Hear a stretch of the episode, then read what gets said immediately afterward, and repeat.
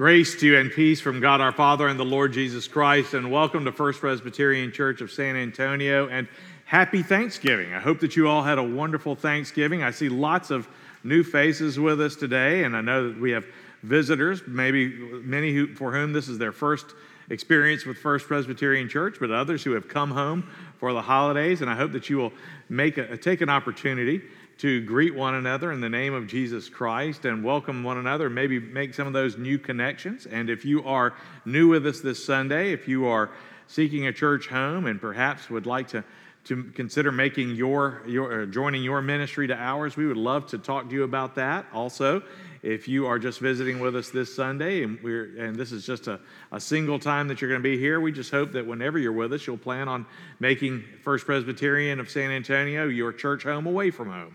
So we are glad that you are here this morning. And this is an interesting weekend for us and for the church calendar in many ways. You may know that this Sunday is not the first Sunday of December. It's the last Sunday of November. And it's one of those interesting times when we have Thanksgiving and a Sunday in between, and then we have the church season of Advent. So it's kind of like a bonus Sunday in here. And yet it's still a good time to begin preparing for Christmas. As you all know, Advent is our season of Christmas preparation, but that starts next week. But we're going to go ahead and start planning and start working on some things today. I mean, after all the stores had their Christmas decorations up. You probably have your Christmas decorations up. So why not start talking about Christmas today? That's what we're going to do. And so this morning we're going to start our Advent series just a week early, and that's good because we've got a lot to cover this week and in the weeks to come. So I'm just going to go ahead and give you a warning this morning that we're going to get deep this morning. We are going to really dig into a biblical concept and some particular stories that I hope will interest you and I hope will inspire you, but this is all necessary groundwork to really understand the heart of the Christmas story. And we're going to start today by talking a little bit about the book of Luke. So if we look at the book of Luke tells us that after his resurrection on Easter morning, Jesus spent 40 days on earth, 40 days before he ascended into heaven and returned to his place at his Father's side. Now, before he left, Jesus used those 40 days to prepare his disciples for their life-changing and world-changing mission. And so we read that in the last chapter of his gospel, Luke wrote this, Luke chapter 24. Then Jesus said to them, "These are my words that I spoke to you while I was still with you, that everything written about me in the law of Moses and the prophets and the Psalms must be fulfilled." And then he opened their minds to understand the Scriptures. For 40 days, by the power of the Holy Spirit, Jesus opened their minds to understand the Scriptures. Everything written about him in the law of Moses and the prophets and the Psalms. That's the whole Old Testament. Now, what was he doing? What was his purpose behind this? For 40 days, Jesus was giving them the story behind the story. He was giving them the gospel before the gospel. For 40 days, Jesus walked them through every paragraph, through every sentence of the Old Testament, from Genesis to Malachi, connecting the dots and fitting the puzzle pieces together so that they could see once and for all the big picture of God's plan of redemption from the beginning. And so, with that in mind, where does the Christmas story really begin? Does it begin in the Gospel of Luke with the angel Gabriel's visit to Mary when he says, "Do not be afraid, Mary, for you have found favor with God. And behold, you will conceive in your womb and bear a son, and you shall call his name Jesus"? Is that where the Christmas story begins? It starts before that. You can even go way back to the book of Isaiah. The prophet Isaiah says this, "The Lord himself will give you a sign. Behold, the virgin shall conceive and bear a son, and shall call his name Emmanuel," which Matthew explains to us means God with us. But you know what? Today, we're going to go even farther back. At this time of year, we're used to hearing those familiar prophecies of Christmas, those promises that the Lord made, that he would send a Savior to his people. But today, our scripture reading comes from the not-so-familiar Christmas prophecy that's found in Genesis chapter 3. Let's go all the way back to Genesis chapter 3. Turning to chapter 3, verses 14 and 15, you can find them in your bulletin or in the screens behind me. But here's what Genesis 3, 14 and 15 says. "The Lord God said to the serpent, 'Because you have done this, cursed are you above all livestock and above all the beasts of the field. On your belly you shall go, and dust you shall eat all the days of your life. I will put enmity between you and the woman, and between your offspring and her offspring. And he shall bruise your head, and you shall bruise his heel.'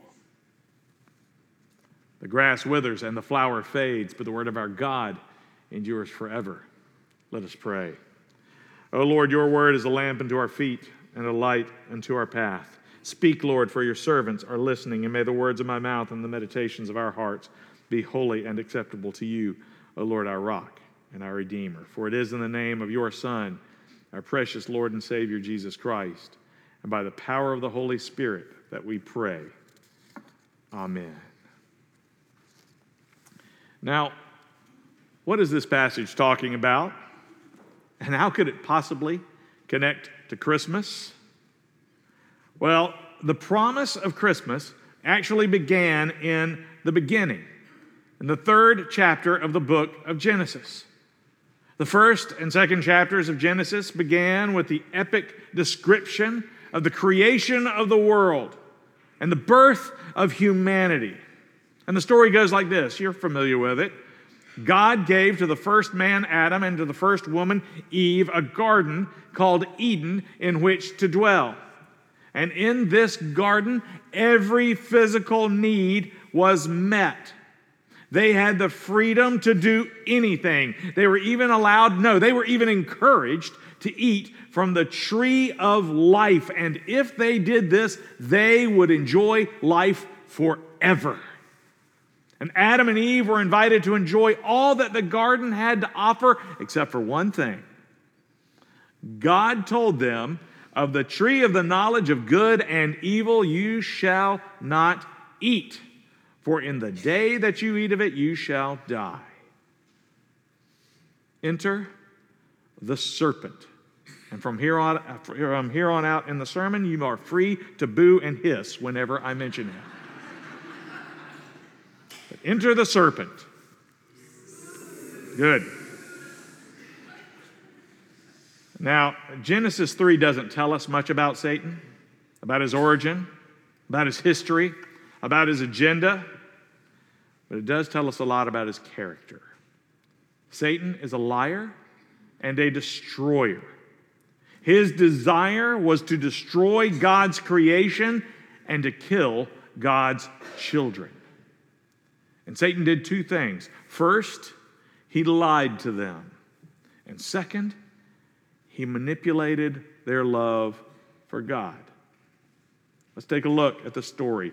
First, Satan asked, "Did God actually say, 'You shall not eat of any tree in the garden?'" And Eve answered, "We may eat of the fruit of the trees in the garden, but God said you shall not eat of the fruit of the tree that is in the midst of the garden. Neither shall you touch it, lest you die." Do you see what Satan did there? He set up a false premise. He set up a straw man that would lure Eve into this conversation. But then Satan simply lied to her. The serpent said to the woman, you will not surely die. I mean, right there, the father of lies called God a liar. He wanted to make her think that she couldn't really trust God. He was sowing doubt in her mind, much as he tries to do with us. Moreover, he kept feeding that doubt. Satan said, as a matter of fact, you'll not only not die, your eyes will be opened, and you will be like God, knowing good and evil. Satan was insinuating that God's lying to you, and on top of that, he's keeping the best stuff for himself. He's keeping you from the best prize that the garden has to offer, the knowledge of good and evil. The serpent was trying to undermine her faith in God. He wanted her second-guessing the Lord, and he wanted her to believe that God can't really be trusted. But at the same time, Satan was also manipulating her in a more subtle way. Listen to what he says. You will be like God. Satan was manipulating her love and her affection for God by twisting that love into envy. You see, Satan knew the children's love for their father. He knew their love for God. And so he exploited that love. He took their love for God, a good thing, and twisted it into something evil. Satan made Eve turn her eyes from God to herself. Instead of being satisfied with what God had given her and who God had made her to be, she wondered, well, why can't I be like God? Satan perverted her love for God into wanting to be like God, pushing that wanting to be God. So Adam and Eve took an apple from the tree of the knowledge of good and evil and bit deeply into the fruit of disobedience. And they made the fatal mistake that people still make today. They thought that somehow godliness could be achieved without obedience. They thought that it was possible to be good without being faithful. And so Satan told Adam and Eve that they could be like God. In effect, that they themselves could be God. But Satan's pitch sounds like one of those commercials you see on TV that advertises vitamins or a hormone therapy or some drug. The commercial tells you about all the great benefits, but then kind of mumbles through or puts all the side effects in small print. You may lose all your hair, or you may experience dizziness or develop the sensation of a phantom third arm or whatever it may be. The point is, there are going to be side effects, and one of them is going to be that you could die. So the fruit was beautiful, it looked healthy, and it was supposed to make her wiser. And Eve bought into the sales pitch and ignored the side effects. And she and Adam ate. And you know what? Adam and Eve got what they wanted. They got an awareness of good and evil. What they didn't expect was that the first evil they would recognize was their own sin and their own shame. Then their eyes were opened, and they knew that they were naked. And they sewed fig leaves together and made themselves loincloths. And they heard the sound of the Lord God walking in the garden in the cool of the day, and the man and his wife hid themselves from the presence of the Lord God. Can I step aside for a second and just make an important distinction? Lewis Grizzard, the late great humor columnist for the Atlanta Journal-Constitution, once made an important distinction. He said that there's a difference between naked and naked. Okay? Grizzard says that naked means to be nude to have no clothes on. It means you're not wearing any clothes. Naked, on the other hand, means that you're not wearing any clothes and you're up to something. And so, Adam and Eve were not just naked, they were naked. And the story of Adam and Eve tells us that the first time that two human beings were caught naked, when they were caught, they blamed each other, and they blamed the snake. They even blamed God, passing the buck and refusing personal responsibility for their sin. You know, I wonder, how would this have played out if at that moment they had just repented? One can only wonder, because that's not the way it happened. They were naked, and they were guilty, and they were ashamed, and for the first time in their lives, they were afraid. And they had reason to be afraid. Satan told them that they would not die, but God had warned them that disobedience would lead to death, and it did. Death came to them, even though it came slowly. But from that moment, like cancer, mortality set in and began to break down their bodies and their lives. They who had been given eternal life had it taken away and then were expelled from paradise. In one act of deception and disobedience, they lost everything. And from that point on, creation fell from paradise, fell from Eden, and became a world of violence and disease and hunger and toil and struggle and death. And so what do we learn first from this story? We learn that the serpent was the first great enemy of humanity. He is the one who destroyed everything. It was the serpent who introduced humanity to sin and death. It was the serpent who destroyed our relationship with God. It was the serpent who destroyed our peace in the garden. So that now our world is as described by philosopher Thomas Hobbes, who said that nature is red in tooth and claw, and that life is nasty, brutish, and short. And it was Satan who gave us death and destroyed our hope of eternal life. The first great calamity and crisis of the human race was sin. After the first enemy, Satan, had introduced us to sin, we discovered that this is the first great calamity of our existence. God's children had defied God. And now, where they had been happy, they were hurt. They were hurt because they had been happy, and now they were afraid. Where they had been confident, now they were ashamed. Where they had been close with God, now they were estranged. And for the first time in their lives, they felt the weight of guilt. They felt the weight of shame.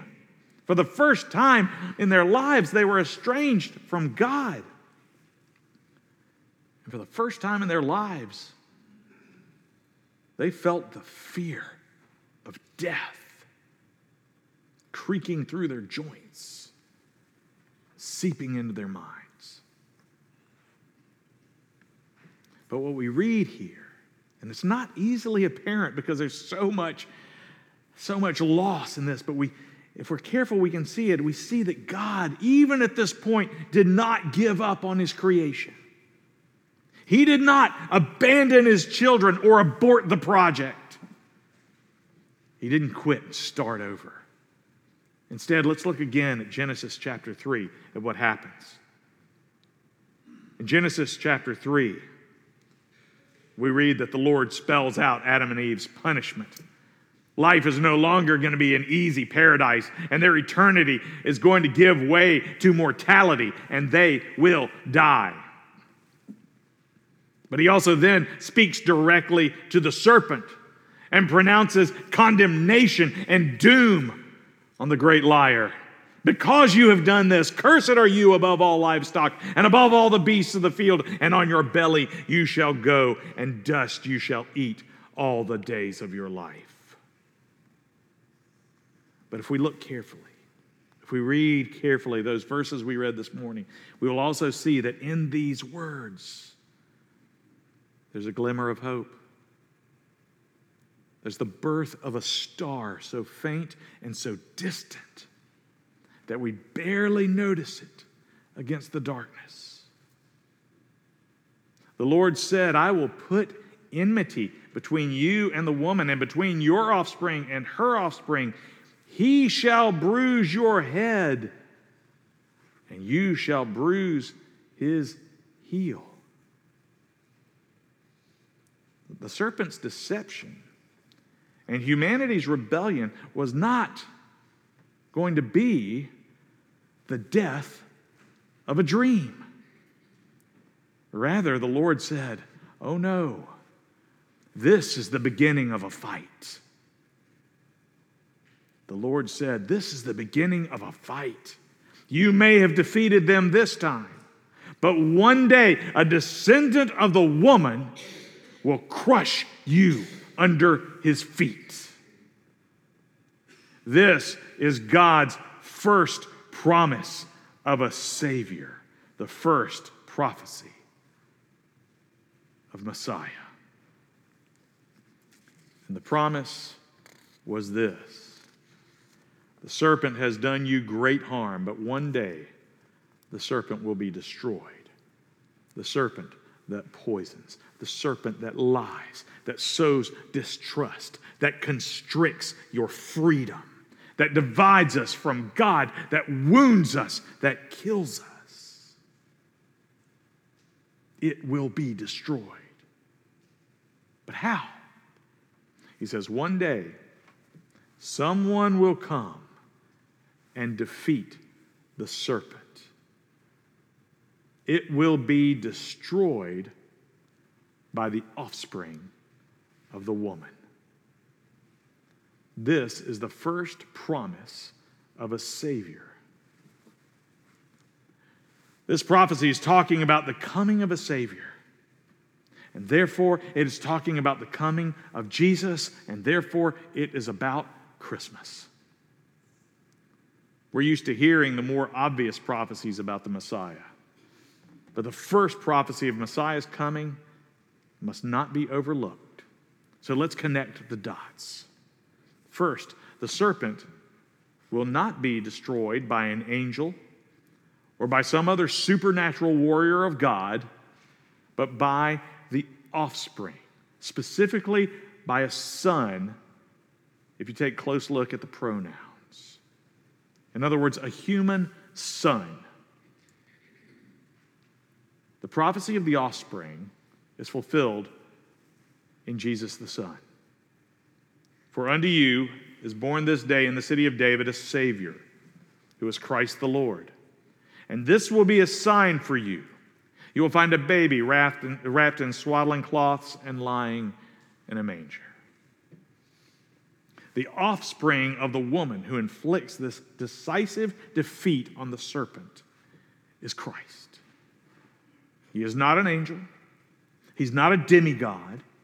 He is a real human being, the baby in the manger, the carpenter from Nazareth, the crucified teacher on Calvary. The Word of God who became man. As Paul said, he was born of woman, born under the law. As Hebrews says, he himself likewise partook of flesh and blood, that through death he might destroy the one who has the power of death, that is, the devil. He is the offspring. He is the Son of God, but he is also the Son of man. He is Emmanuel. He is God incarnate, God in the flesh, God made man. Second, the prophecy says that the Son will defeat the serpent and destroy him. The Lord says, he will bruise your head.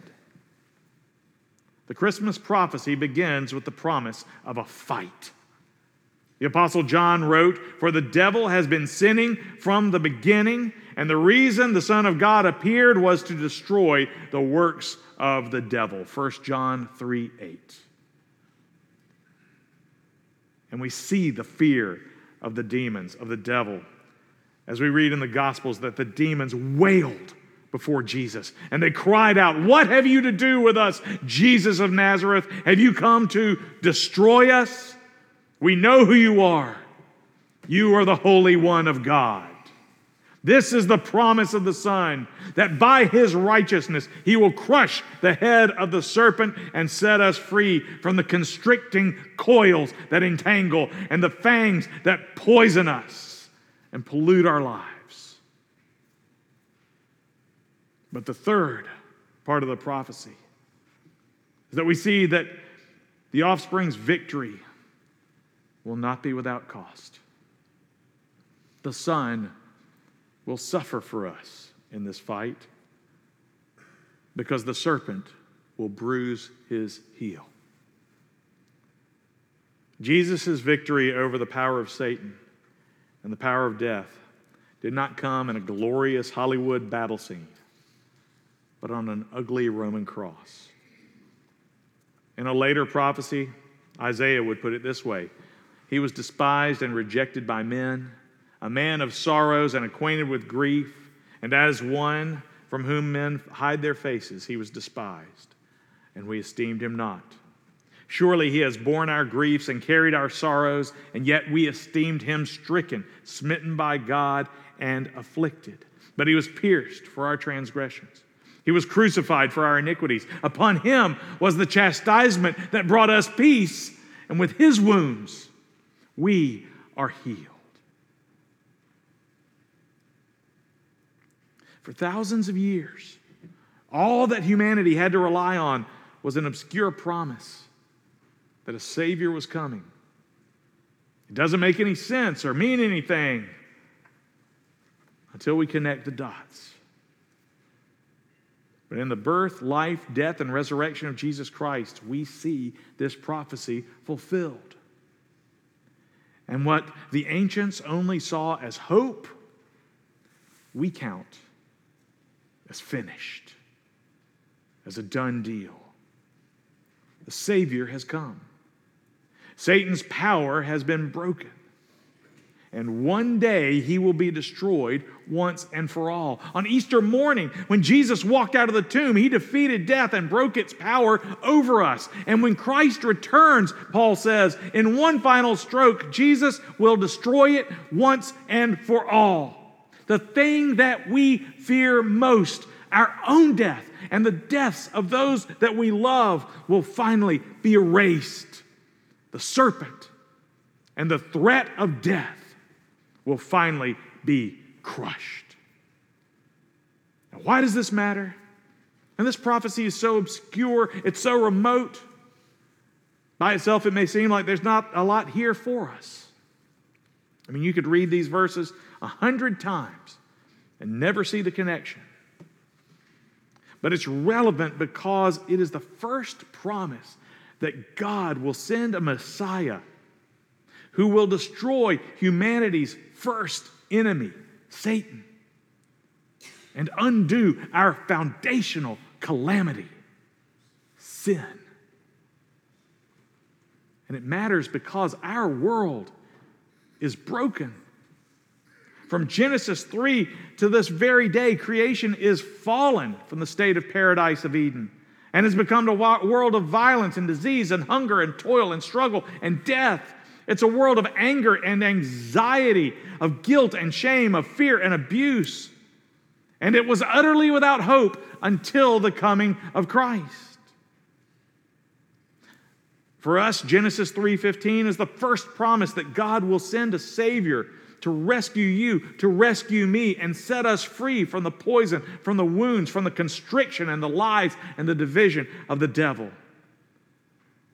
Most of all, it's a promise that God not only cares about us and about our world, but he cares about you. And that the sin that binds us and poisons us will not be allowed to stand. But what it also means is that even though Christ has come into the world, we still need him to come into our lives. So let me ask you this, not just how is the world, But how is your world?